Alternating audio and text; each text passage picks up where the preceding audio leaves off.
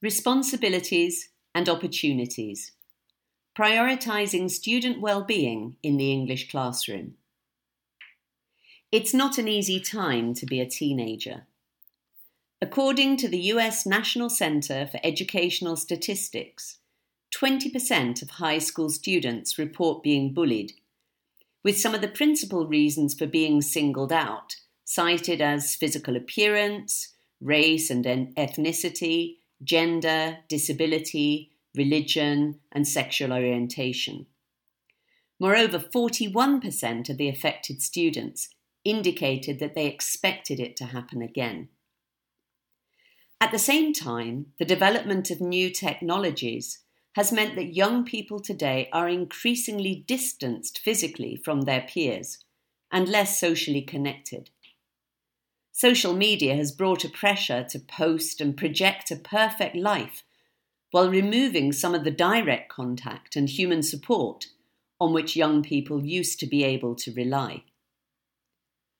The Children's Society in the UK estimates that in a class of 30 children, five are likely to have a mental health problem. The situation has clearly been exacerbated during the pandemic with lockdown and social distancing measures leading to increasing isolation among children and teenagers.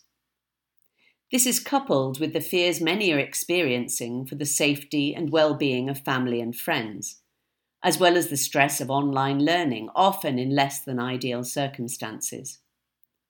In one Italian study, 42% of children were exhibiting more frequent behavioural problems, while 51% of parents in India noted increased levels of anger in their children. At the same time, studies worldwide reflect that teenage anxiety is on the increase. As teachers, many of us will have seen evidence of behavioural issues in our students and suffered the classroom management challenges which can result from them. However, perhaps we need to consider these teens not so much as problem students, a term which tends to imply willful misbehaviour, but as troubled teens, manifesting the psychological problems which so many studies have identified. So, what can we do about it? Let's look at social and emotional learning. In the mid to late 1990s, experts, including educators and psychologists, started to realize that children and teenagers needed help in order to successfully navigate the challenges of school, as well as life beyond the classroom. In parallel, a shift began in the business world, with a recognition of the importance of soft skills, such as conflict resolution, teamwork, and problem solving and the realization that many school leavers were ill equipped to address these challenges in the workplace. In 1997, the Collaborative for Academic, Social and Emotional Learning, CASEL, drew up a document entitled Promoting Social and Emotional Learning Guidelines for Educators. The document identified five key areas of competence to form a basis for SEL social, and emotional learning. The five are as follows self awareness, the ability to recognize one's emotions, values, strengths, and limitations. Self management, the ability to manage emotions and behaviors to achieve one's goals.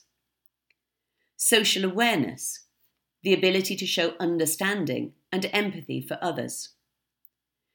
Relationship skills, the ability to form positive relationships, work in teams, and deal with conflict. And finally, responsible decision making, the ability to make ethical, constructive choices about personal and social behaviour. The idea was to integrate the teaching of SEL into the classroom and incorporate SEL values into the school environment.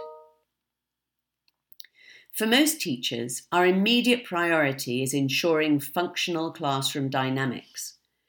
Our own personal interest in social and, social and emotional learning may therefore be as a means to achieve more harmonious and less conflictive classrooms.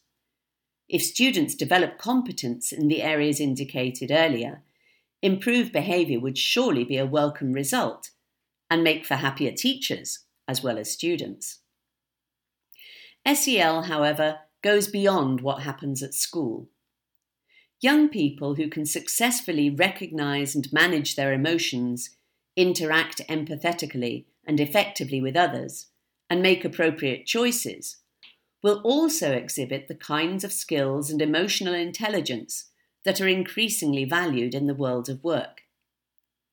At the same time, and perhaps most importantly, we will be helping young people develop emotional and social well being, which will contribute to their general levels of happiness and that of those around them as they progress into adulthood. Get involved empowers students to talk about real life issues with confidence through the collaborative projects and through the SEL section in the workbook, giving them the platform they need to manage and express their emotions. As teachers, we have a responsibility not simply to teach students the syllabus for our subject, but to educate the whole person. However, as language teachers, we have a unique set of opportunities compared to other subjects. Let's take maths. If you're a maths teacher, your focus is on imparting knowledge such as mathematical concepts, formulae, and how to perform mathematical operations. By contrast, as language teachers, while we still have some concepts we need to impart, such as a new set of vocabulary or a grammatical point, such as the use of relative pronouns, a lot of our time is spent on practice. This may be in the form of grammar exercises, or it could be while developing skills such as listening. However, in terms of content, the exercises we give and the skills work that we do can be about almost anything. Let's look at an example. Imagine you're focusing on the use of question words. You could, could give your students an exercise where they have to complete questions with what, how, who, or why. And you might give them some gapped questions like Beep, old are you? Beep, is your favourite singer? Beep, isn't Carly at school today? Beep, do you do in your free time? and that would give good practice of the question words. But alternatively, you could give this exercise. The students have to do the same thing, completing the questions with what, how, who, or why. But this time we have a question and answer format. The first question Beep, are the people around us? Answer They include family, friends, and neighbours. Question 2 Beep, are they important? Answer, because these people can help us in different ways. Question 3. Beep, can they help us? Answer, they can listen to our problems and help us think of solutions. And question 4. Beep, other things do they do? Answer, our family and friends also influence our ideas. The language practice provided in both activities is the same question words. However, the second exercise not only provides more context for the questions by giving answers, but it also opens up an area of social and emotional learning, in this case, social awareness, by recognizing why the people around us are important. Returning to our comparison with teaching maths, it's clear that students don't necessarily need to interact to do maths. Yet language is an innately communicative subject. In order to practice it, our students need to talk together. This provides an ideal opportunity to work on relationship skills. In another activity, students first complete a short table about two recent conversations they've had. They have to think of one conversation in which they were mainly listening, and another conversation in which they were the main speaker. And for each conversation, they have to complete a grid with the following answers to the following questions Who was I talking with? What was the speaker talking about? Was the listening attentive? And how did I feel? Following this, students compare answers with each other before going on to write some tips for effective listening. At its heart, this is a speaking and writing activity, but at the same time, it provides a perfect opportunity for students to develop their social and emotional skills by becoming more sensitive listeners. In conclusion, it's clear that many young people today are struggling and that this can lead to behavioural problems both in and outside the classroom. Fostering our students' social and emotional skills will not only provide us as teachers with a calmer and more empathetic classroom environment, but it will make a significant contribution to our students' all round needs and development. Incorporating social and emotional learning into our teaching does not require a big shift.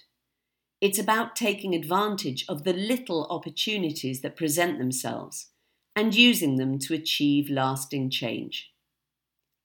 If you're interested in this area and looking for more practical ideas on integrating SEL into your classroom, you might like to sign up for my forthcoming webinar, Promoting Student Wellbeing Through English. Thank you very much.